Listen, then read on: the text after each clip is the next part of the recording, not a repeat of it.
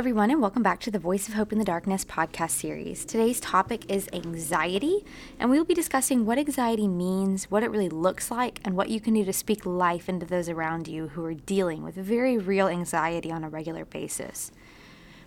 Occasional anxiety, you know, is a normal part of life.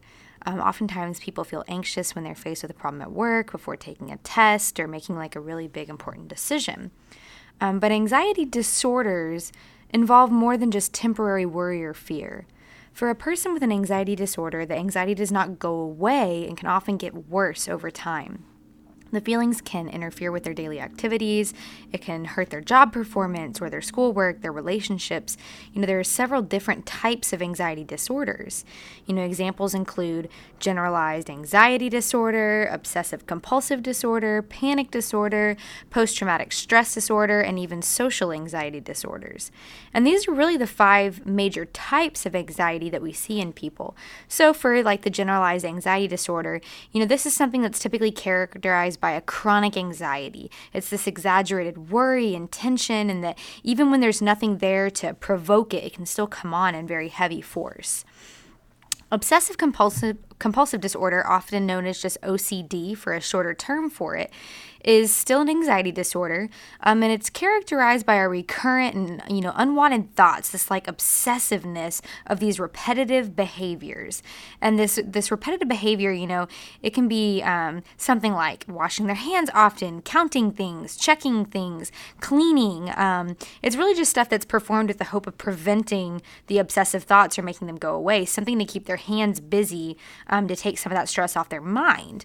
Um, and so sometimes, you know, you'll see somebody with OCD performing these so called little like rituals. And, you know, even though it just kind of provides that temporary relief for them, it's still, you know, it still increases the anxiety. It's still a very big part of that. Um, another big one that we talked about is panic disorder. Um, it is an anxiety disorder as well, and it's characterized by this unexpected and repeated episodes of intense fear. Um, this is something that comes on, and when it does, it usually happens very suddenly, and it's accompanied by a lot of physical symptoms. You know, they can have chest pain, heart palpitations, you know, increased heart rate, shortness of breath, dizziness, abdominal distress. You know, a lot of it comes in, it all comes in at um, full force, all surrounding this intense fear. Um, it's often something that seems kind of unexplainable to the world around them. It usually seems irrational to to those who are witnessing it happening, but that doesn't change that it's very real for the person who's having the attack. Um, Post traumatic stress disorder is something that you probably have heard of before. Um, it's often referred to just as PTSD for a shorter name for it. Um, and like the others, it is an anxiety disorder and it can often develop after some sort of exposure to um, something traumatic, some sort of terrifying event or ordeal um, where there was either physical harm to the person or they felt like their life was in danger, this, this very real threat. Um, and these traumatic events, you know, they, they can um, trigger these episodes where the person, you know, just can be become very violent, fearful, um, and it's usually stuff that's either, you know, it could be natural or human caused disasters, whatever it is, accidents. Oftentimes we see it with people that come home from war, from like military combat, but it happens in a lot of different situations, and it can lead to other symptoms as well, and you know, even put their own life in in harm when these um, when these episodes occur.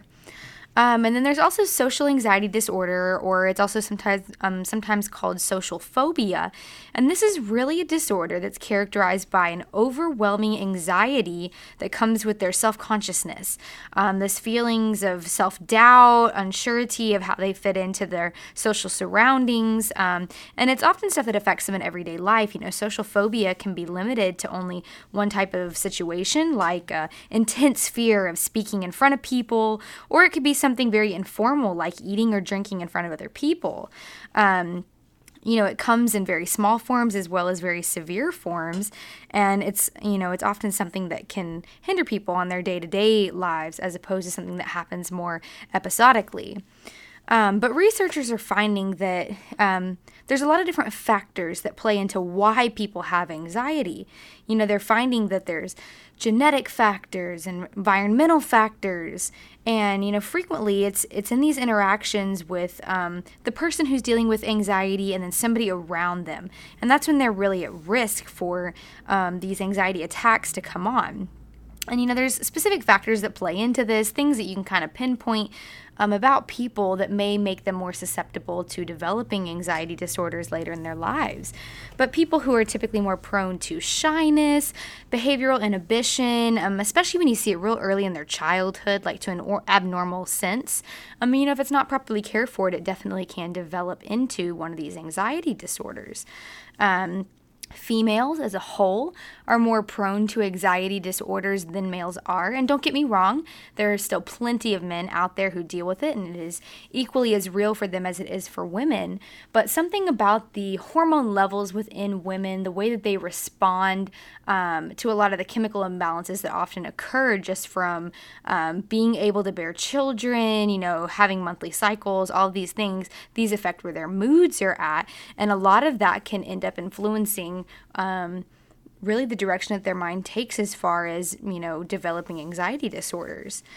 Um, there's also you know natural issues that are separate from genetics or anything else that can cause anxiety, such as um, you know, limited, you know, economic resources, feeling stress about where your next meal is going to come from, financial strain, um, a lot of this can cause anxiety for not having that safety, not having your basic needs met. And we've talked about this in, in previous podcasts that really, you know, within Maslow's hierarchy of, you know, the human's basic needs, that there are those fundamental things that people need to know that they're okay, to know that they're taken care of. And it's not always necessarily the big things like education or anything like that, having a fancy home or riches or any of the excessive materialistic things that you you hear people wanting and, you know, pursuing. But a lot of times it's those those basic necessary needs Where's my next meal going to come from? Am I going to have a way to get to work, to maintain a job, to keep food on the table for my family? Am I going to have a roof over my head to sleep tonight? These are very real things that when these needs aren't met, of course, this person's going to be more likely to develop, you know, one of these anxiety disorders. Um, especially with like PTSD, we've talked about how exposure to stressful life events um, when similar things happen in their lives or things that remind them of it, even if subconsciously it can trigger these memories and have these episodes um, take over for the moment. Um, you know, a lot of this stuff, people who, you know, like children who are raised in war zones or people who are sent overseas, you know, there's a lot of that stuff that you see them coming back. But it doesn't have to be limited to to specifically just military instances. You know, there are plenty of things that can cause PTSD that, you know, are, are, often regular occurrences. You know, it could be something like a very severe car accident or a bicycle wreck. You know, there are different things like that that, you know, we see and hear it happening so often, but we don't always think about the long term psychological psychological effects that it can have on a person well after the event. Um, People who have close biological relatives with anxiety disorders can often develop them themselves. Something about being constantly exposed to that can can give them this predisposition to develop it themselves, um, especially when they have you know parents with a history of mental disorders and stuff. It can it can have a, a trickle down effect as well. Um, but the biggest thing is that there are so many ways to speak life into people who are dealing with anxiety and who are experiencing it on a day to day basis. Anxiety disorder, you know, it doesn't mean that the person is mentally inferior or deficient by any means. But unfortunately, the world often looks at it that way. They try and label people with a mental illness as one label that goes across the board for all of it, and, and that's just not realistic. You know, people are unique. They are individuals. They they're different from how everyone else thinks, processes information, you know, et cetera, et cetera, et cetera. And you know, by no means is somebody who's dealing with anxiety make them, you know, any less inferior than somebody who's dealing with diabetes or any other type of, you know, human condition that we come across. They are by no means inferior or deficient or anything like that. They just have an obstacle to overcome, just like any of the rest of us do with the things that we face as well. So the biggest thing is is not viewing them that way. In order to overcome you know, some sort of disorder like this, the sufferers need to learn healthy ways of coping with life. Um, and often it's finding ways to eliminate the issues that are causing the anxiety. And it's difficult to usually get to the root of that to figure out what's really triggering it. Um, to that end, you know, overcoming anxiety disorders, it requires getting the right information, help, support, doing research, finding people that you can plug in with um, rather than believing that, you know, it's something that they're trapped in and it's a condition that they can't do anything about. You know, that's not really true. That with the right information, the right help, the right support, they can overcome a struggle with anxiety disorders and for good. They can use this situation to propel them to do great things and to reach other people who have had similar backgrounds, experienced similar things, or been labeled the same way you know the road to this lasting recovery it's not easy it's not quick um, but the truth is, lasting success, it really can be attained if there's effort and perseverance. And they need people like you to be that support for them as they're working through this. You know, there's no reason to feel sorry for the person. Um, really, just offer your empathy and support. You know, and we're not talking about sympathy here. That's a big thing. You don't need to be sympathetic to them and you don't need to feel sorry for them. Offer empathy offer support. That is the best thing that you can do for that person. Reassure them that it's going to be okay. Anxiety it can it can really create one of the strongest responses in the body, um, and it's it's really a response. It's it's intense emotions it's feelings sensations symptoms and it's a lot. It's overwhelming. It all happens at the same time. And that's why in the midst of like a real high anxiety you know this big attack a person can feel like they're going to lose their mind that they're going to have this breakdown. And they need you there to offer that support to let them know it's going to be okay. Encourage them to do something about their condition you know, being empathetic and supportful, yes, is helpful and it's needed. But if that person isn't going to work to overcome this anxiety, your empathy and support may only enable them to remain stuck if there's not action that's then taken. You know, anxiety disorders, they only resolve when a person works at it. They truly have to want to overcome this. And, you know, often these kind of things, they seldom resolve on their own. It takes that step, it takes that leap that they can get through this, that they can overcome it. And sometimes it takes a person like you pushing them to say, you really can do this. Encourage them to seek out that necessary help. And then encourage and support them as they're working through it to make these healthy changes to get better. Be available for them. Let these loved ones know that they can talk with you anytime and without fear of judgment. One of the biggest things when people are dealing with mental illness is there's this fear that if they talk about it or admit that they've been diagnosed with it or that they're experiencing it or we're starting to spiral downhill, that there's this very, very real judgment that's attached with it. And it's really this it's the stigma that goes with mental illness as a whole that says for you to admit that you're experiencing this or walking through this means you're weak or means you're not good enough. And that's so far from the truth.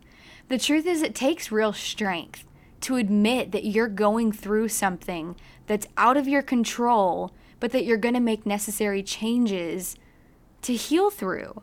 That's huge. So don't allow any kind of judgment or anything like that to stand in the way when that person's trying to communicate with you. Be open to what they're saying. Be receptive to the fact that this is something that's out of their control, but the fact that they're willing to talk about it means that they're probably at a state where they're willing to work through it. Let them know that you aren't going to change the way you think about them just because they're dealing with these issues, that they're the same person to you, that you're there to support them in whatever way they need letting them know that that they can count on you makes a huge positive difference in the person's recovery process. And keep in mind too, it's going to take a lot of patience. Oftentimes, you know, people who are suffering from anxiety disorders, they they can sound like a broken record. They can rehash the same topics and fears over and over and over again to the point that it's almost frustrating to listen to.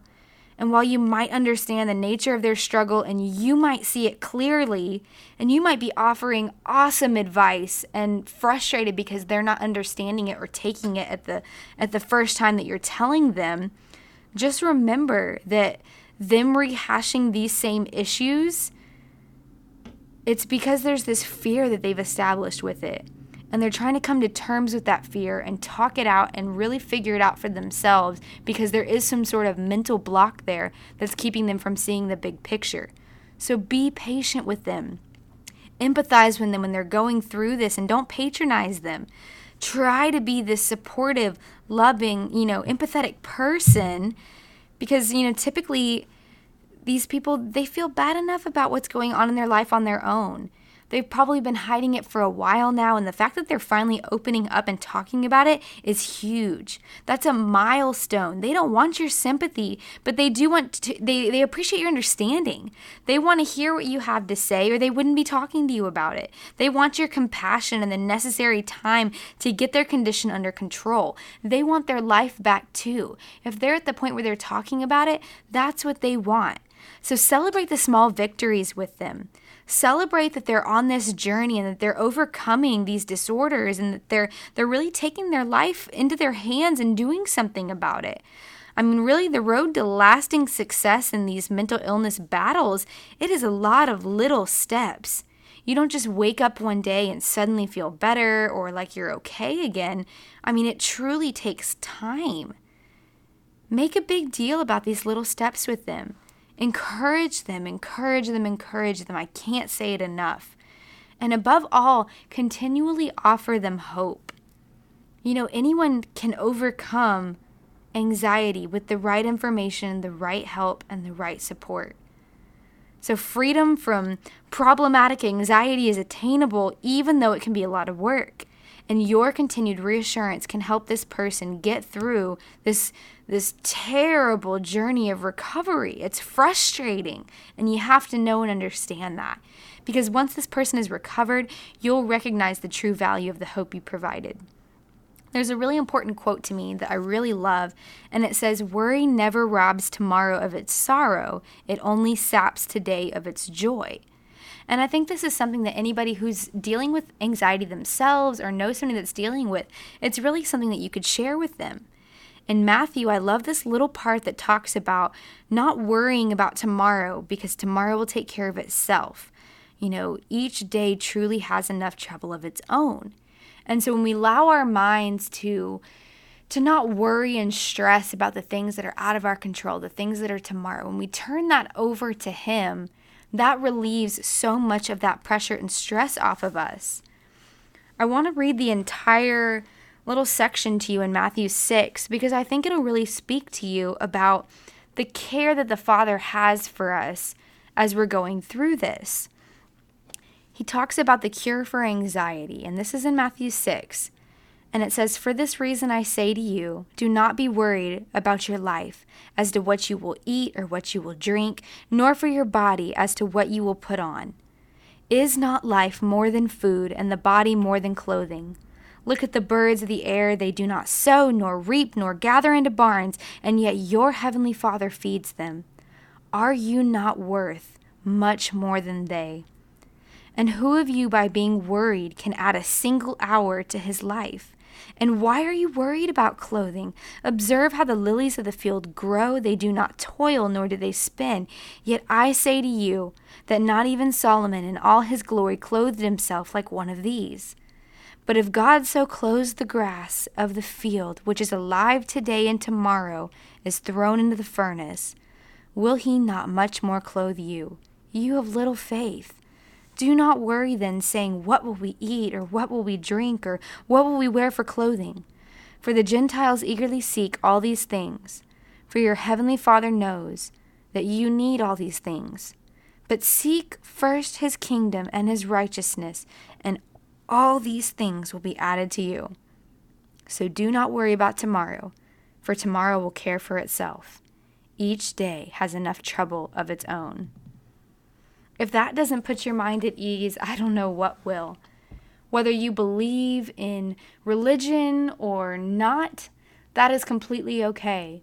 But knowing that birds and animals are cared for at all, whether it's by God or not, regardless of what you believe, knowing that they are cared for, that they pro- they're provided for, they're clothed, they have food, they have shelter, know that you will be cared for the same way, that everything's going to be okay. So do not stress and worry about these things because they're out of your control. Let them take care of themselves. Worry about right now what you're doing, the care that you're putting into yourself. And tomorrow will come and then you can tackle that, and that's okay. Take it one step at a time, one baby step at a time on this road to recovery. I want to thank you all so much for tuning in once again to the Voice of Hope in the Darkness podcast series. We would love for you to get connected with us. We are on Facebook, Instagram, and Twitter, or you can visit our website at voiceofhopeinthedarkness.com. Until next time.